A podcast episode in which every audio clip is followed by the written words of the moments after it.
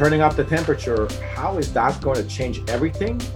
Is difficult to predict specifically, but not generally, because we know that these complex biological adaptive systems are not linear, which means that we have tipping points. That was scientist Francis Wiese, our guest for this podcast episode. Welcome to The Future Ocean. What can carbon policy do for the oceans and our fisheries? This is a podcast for coastal Alaskans. Why are we talking about the future ocean and carbon policy? Well, we have a problem. The ocean is becoming more acidic and the water is warming up. Both phenomena have the same root cause that is, the building up of carbon dioxide emissions in the atmosphere from the combustion of fossil fuels for energy. We've faced big challenges before, and by applying the tremendous might of human ingenuity, we can navigate this one too. But it calls for all hands on deck.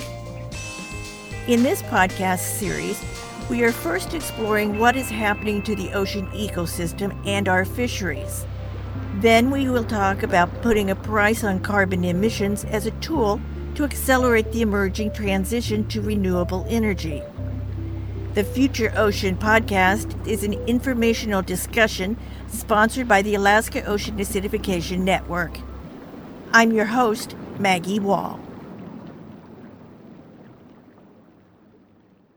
In the first episode, we discussed ocean acidification. This is episode two, and we will continue with some science background about the changes happening in the ocean. We will hear from scientist Francis Wiese in Anchorage.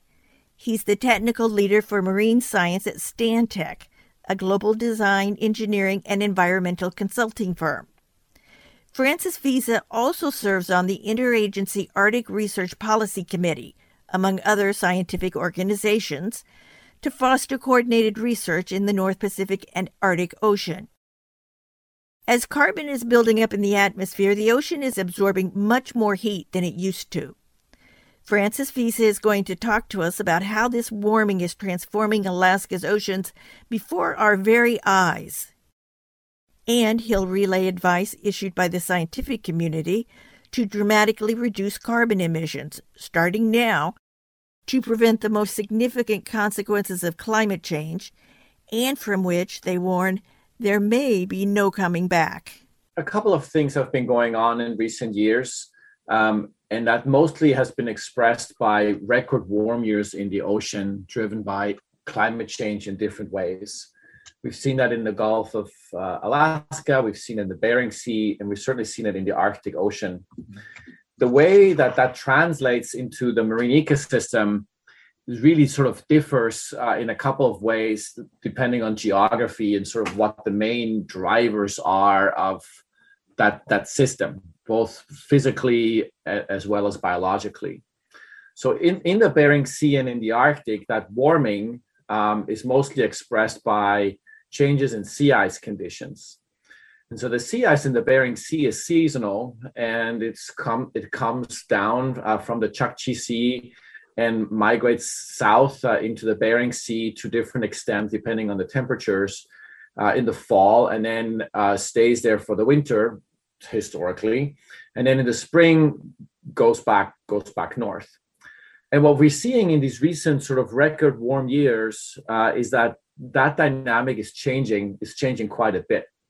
On a large scale, it, it means that it stays warmer for longer in the fall, in the summer and fall, and that makes the ice formation to be later uh, in the year. And then uh, and then in the spring, it gets warmer earlier. And, and that means that the ice breaks up earlier and moving into sort of spring summer transition er- earlier in the year. And, to, and, and the changes are more marked, certainly in the fall, like the, it's getting later and later in the fall. But together, it means that the sea ice season, um, both in the Bering Sea as well as in the Chukchi Sea in particular, have gotten a lot shorter. Now we still have ice there in the winter um, at some point because it still gets cold and dark. At some, you know, the sun goes below the horizon, so we still have a winter. But the fact that the sea ice sort of timing has changed matters quite a lot. Sea ice plays such a dynamic role in the ecosystem. Francis Wiese explains further about the Bering Sea. In the Bering Sea, it matters because uh, sea ice is habitat for a lot of species, but also when the sea ice, uh, d- depending on how far it extends to the south, when it leaves, there's a lot of uh, fresh water and cold water that gets in, and, and that le- leaves a footprint um, at the bottom of the ocean on the Bering Sea shelf. And this is in the location where a lot of the fisheries are occurring. And this is what we call the cold pool. And this cold pool, which is basically this footprint of where the ice was during the winter, is really important because it's a, a habitat for some species that like colder water. Um, it's a barrier for some others that prefer warmer water. Um, and the temperature also drives other things in the in the marine food web. In the Bering Sea and in the northern Bering Sea in particular, not having this cold pool or not as an extensive cold pool does a few things. One is it, it's no longer this temperature barrier that existed before, which means that some species can go much further north than they were before, where they would come up against this temperature wall, if you like, um, that was too cold for them, and then be like, oh, I'm gonna, you know, I'm stay out of that. I stay where my temperature optimum is. Um, and so it has shifted distribution of species. They can now, many of them are further north where before there was a barrier. And that of course has implications to, you know, fisheries and other things. So let's go to the Gulf of Alaska. What is happening there? The question of a warming Gulf of Alaska and its implication is similar to what we talked about in the Bering Sea uh, in the sense of where the energy is going. So we had heat waves a few years ago. It was called the blob in the in the Gulf of Alaska that was sort of making its way north uh, from British Columbia um, towards the northern Gulf of Alaska. And then we thought we and, and that created lots of changes. Actually, we saw in terms of plankton and and other sort of invertebrates and jellyfish and other things that were much more abundant during those warmer years. Um, and, and, that changed sort of other fish species and things that uh, did well in those years. Uh, and then we thought we had lost that heat wave or had gone away, and then it came back again. And it turns out it's just gone deeper where we, where we couldn't detect it as easily. And it's come back up to the surface. Um, and it looks like some of those changes have continued or have been accentuated. The heat wave finally took its toll when the Gulf of Alaska cod fishery was closed for 2020. Francis Wiese explains. And, and part of that is has led to a, a failure in the cod fishery, um, in part because of the smaller zooplankton I talked about before. So basically, the warming is changing the food or the type of food and the quality of food that's available for the fish and and that has an impact on how well the fish themselves do how well they can survive uh, in the winter when there's less food. So it's basically you know you have to go to the store because in the winter you can't go shopping let's say. You have to go to the store make sure you have enough food so you, until the shop opens again in the spring. While if there's not no good food no high energy density food or not enough of it that you can go buy the chances of surviving through the winter until that store opens up again is smaller. And that's exactly what happens to these fish, right? There's not enough energy that they can pack on to their bodies to ensure their winter survival, or at least not as much. And that means that there's less recruitment in the following year because fewer of them survive. And that means there's fewer fish to fish, um, and that population goes down. And, uh, and that has led to the cod fishery failure uh, to a large extent. Well, the decline in Gulf of Alaska cod was hard on a lot of people. Since 2020, the heat wave dissipated and some recovery allowed the fishery to reopen. But many are wondering what to expect in the future. Francis Wiese reflects on the climate forecast. Will those heat waves go away? You know, is the ocean going to revert back to sort of a longer term average water temperature, which is colder than what we usually that we have seen in the last couple of years. Um, and is that true? And it's you know it's hard to say exactly, but the expectation is that the heat waves will continue. Um, that even if the current one goes away, that there will be more of them. Uh, we'll see more of them in the future that may last for longer than the ones in the past because we're still in this overall warming trend. Warnings from climate scientists everywhere are indeed serious. Internationally, the leading organization on climate change science, the International Panel on Climate Change, has issued what they call a Code Red for Humanity. This is a call for steep and urgent reduction in carbon emissions required to avoid the most severe and irreversible impacts of a warming climate. The scientific consensus is that we need to prevent the Earth from warming up more than 1.5 degrees centigrade compared to pre industrial times. Let's hear more from Francis Wiese.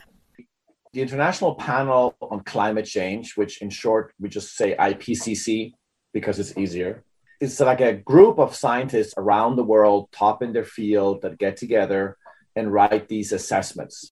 And there's been several of them. The sixth assessment is coming out, hopefully the end of the year.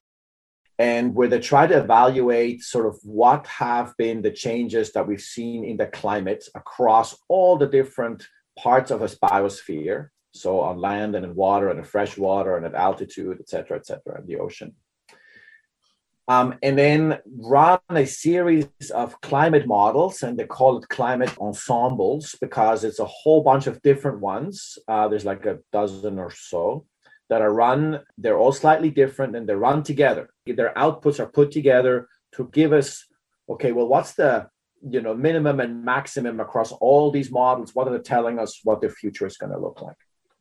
And it's built around different um, projections that are called representative concentration pathways for carbon dioxide and greenhouse gases.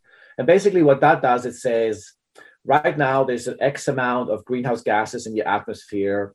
It's trapping heat in our atmosphere, and they stay around for X amount of time.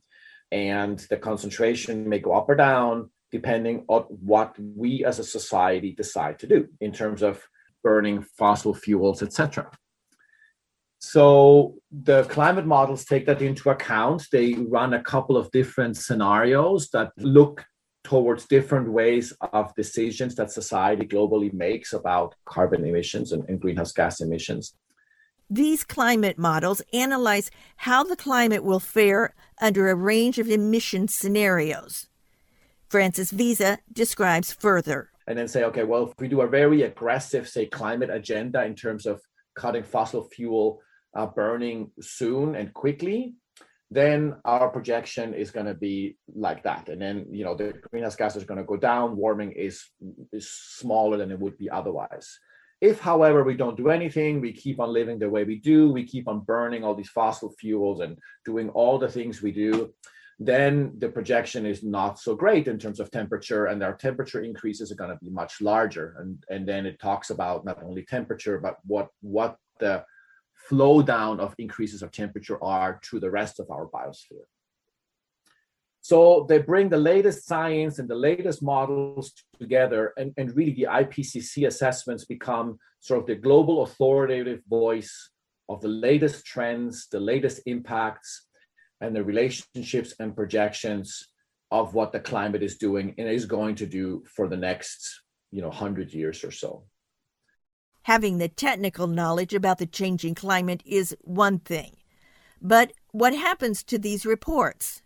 And that's really important because not only does it provide all this information um, to people who want to use it for making policies or for uh, infrastructure, codes, or buildings, or building resiliency for people and communities, etc. It's just it's just a general call for awareness and a call for action. So if you think about it, we we are have already passed the one degree Celsius uh, warming in in this scale. So we want to not warm it more than another half a degree, um, and in order to do that, the IPCC has made recommendation of what we need to do in terms of global emissions, recognizing that the main driver of these temperature increases in our atmosphere are greenhouse gas emissions that are put there by burning fossil fuels. So they say we need to cut global emissions by 45% by 2030. So that's nine years from now. And then really need to reach sort of a net zero emissions by 2050. And when I mean net zero, it means like you, you know, it's not that you're not going to have any emissions, but there needs to be some mechanisms that are compensating for those emissions in terms of pulling greenhouse gases back out of the atmosphere so that the balance is zero. Basically, we're not making it any worse. Scientists are able to measure the carbon content of the different greenhouse gases. Carbon dioxide, which lasts 100 years, makes up 80%. But there are other gases that last thousands of years. We asked Francis Wiese what the IPCC says about the emissions that are already in the atmosphere.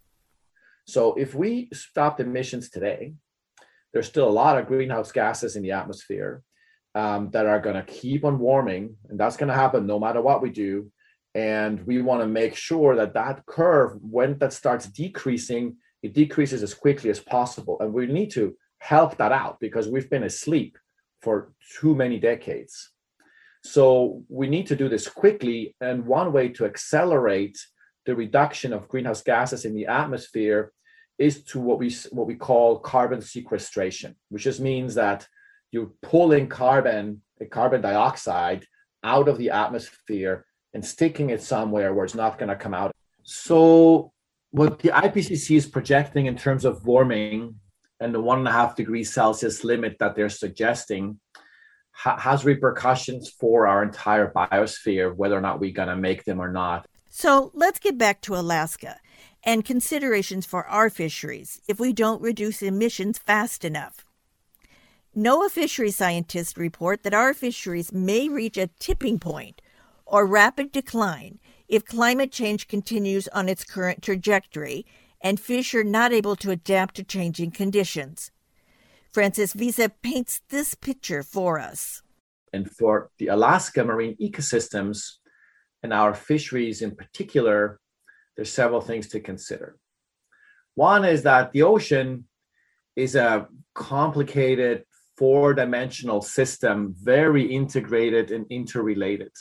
And so when you tweak one thing, like the temperature up to us, you know, by half a degree or one degree, it's very difficult to say exactly what's going to happen. Um, but we know that those that relationships between temperature and certain processes, like what type of species can do well in certain temperatures, for example, what type of food might be around, how biological habitats may change. We understand some of those, say, um, temperature optima that species have evolved towards and do well during certain conditions versus others. So we have a sense of what that is. But once you combine that all and say, well, okay, I'm, I'm turning up the temperature, how is that going to change everything? Is difficult to predict specifically, but not generally, because we know that these complex biological adaptive systems are not linear, which means that we have tipping points. They're called thresholds. At some point, they bring sort of big surprises, means that, you know, it's kind of like turning up your oven and you, you can see it go up and it goes up by you know five degrees every minute or so when you're heating it up and then now imagine suddenly after after a certain point it goes up exponentially so these sort of very quick, more dramatic responses is what we're sort of afraid of that might happen um, if warming goes past that 1.5 degrees Celsius threshold. Francis Wiese noted that, for example, the sea ice regime will change completely, that the summer sea ice will be completely gone in the Arctic, that the winter sea ice will be much thinner and much more shorter lived than it was before. And that has all the repercussions we already talked about, what that means for which species are going to do well and which species are not going to do well. So we would see changes in pollock and cod abundance, for example, because it's just going to get too warm for them. Uh, and then other species may do better. Other species that may come from the south um, may come into the Gulf of Alaska and into the Bering Sea but that means that the fishery may need to change. And is that possible? Can people adapt to those changes? As fisheries scientists continually implore, it's critical to have frequent research surveys to understand how to manage fisheries in the changing future.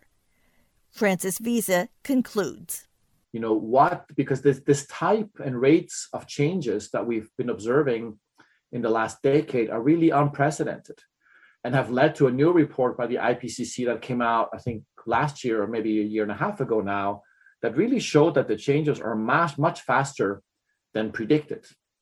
So, so that means that the past is no longer a good predictor of the future.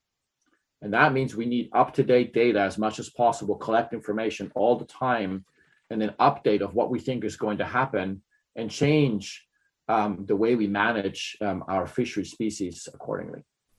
We think about these systems, and I talked about the ocean, but we talked about fishery, and you really think about these systems as social ecological systems right? We we get away from think, thinking that you know people are doing this and the environment is doing that and the economy is doing this other thing.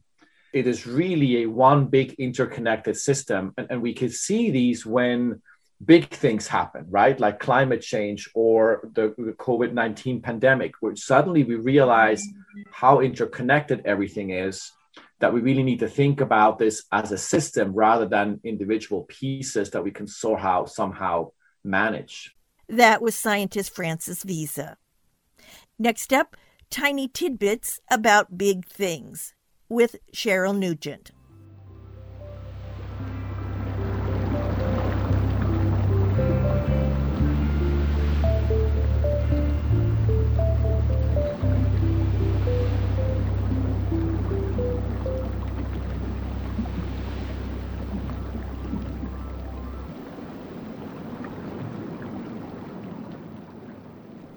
Greenhouse gases, such as carbon dioxide, are ones that create a blanket round the Earth, preventing all the sun's heat from escaping back to space. But greenhouse gases are not all bad. In fact, the natural greenhouse effect makes life as we know it possible. We wouldn't be here without it because the Earth would just be too cold. However, the problem is that since the Industrial Revolution began, a time period that represents just a tiny blip ago in the Earth's history, greenhouse gases have shot up by 30%, mainly as a result of the burning of fossil fuels. Now the Earth's average temperature is getting too warm. Today, carbon dioxide levels in the atmosphere are the highest they've been in 15 million years.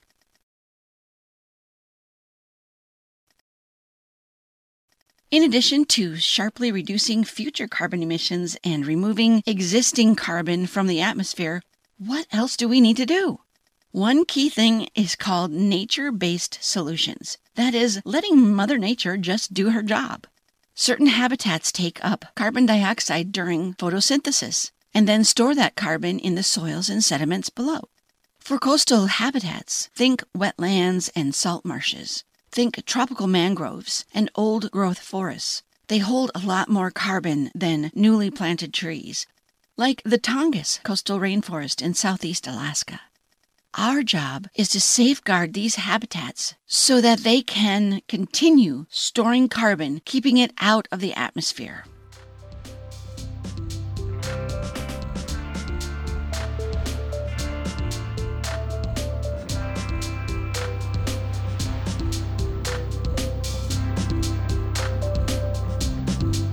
Well, that's a lot to think about, and really only the tip of the proverbial iceberg. Thanks to Francis Wiese for explaining what's happening to the ocean and how scientists are measuring and modeling changes to the Earth's climate. In coming episodes, we'll look at policies that put a price on carbon emissions. Carbon pricing, as it's called in policy circles, is a tool using market forces in the economy to accelerate the clean energy transition. We'll talk with experts in the field about how that could work. Preventing overall global warming from exceeding 1.5 degrees Celsius is what the U.S. and other nations are trying to achieve through the Paris Climate Agreement. That agreement was signed in 2015 by 196 countries. This is where the U.S. and the community of nations have committed to the biggest joint venture in world history. For more information about these topics that we've been discussing, please visit thefutureoceanpodcast.com. You can also find all six episodes there. Or you can listen by subscribing to The Future Ocean on Apple Podcast or Spotify.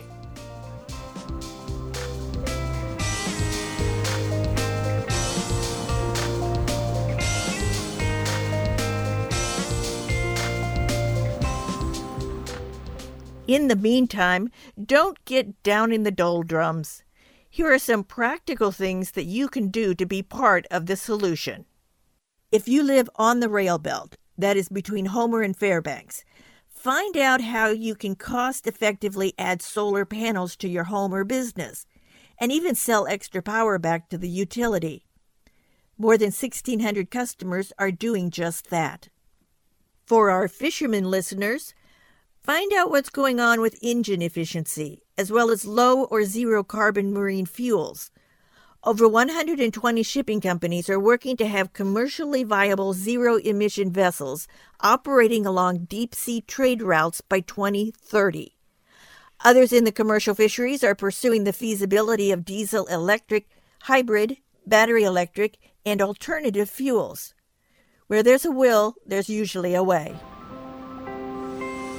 The Future Ocean podcast is sponsored by the Alaska Ocean Acidification Network and is produced in Kodiak, Alaska, where electricity is generated nearly 100% by renewable energy.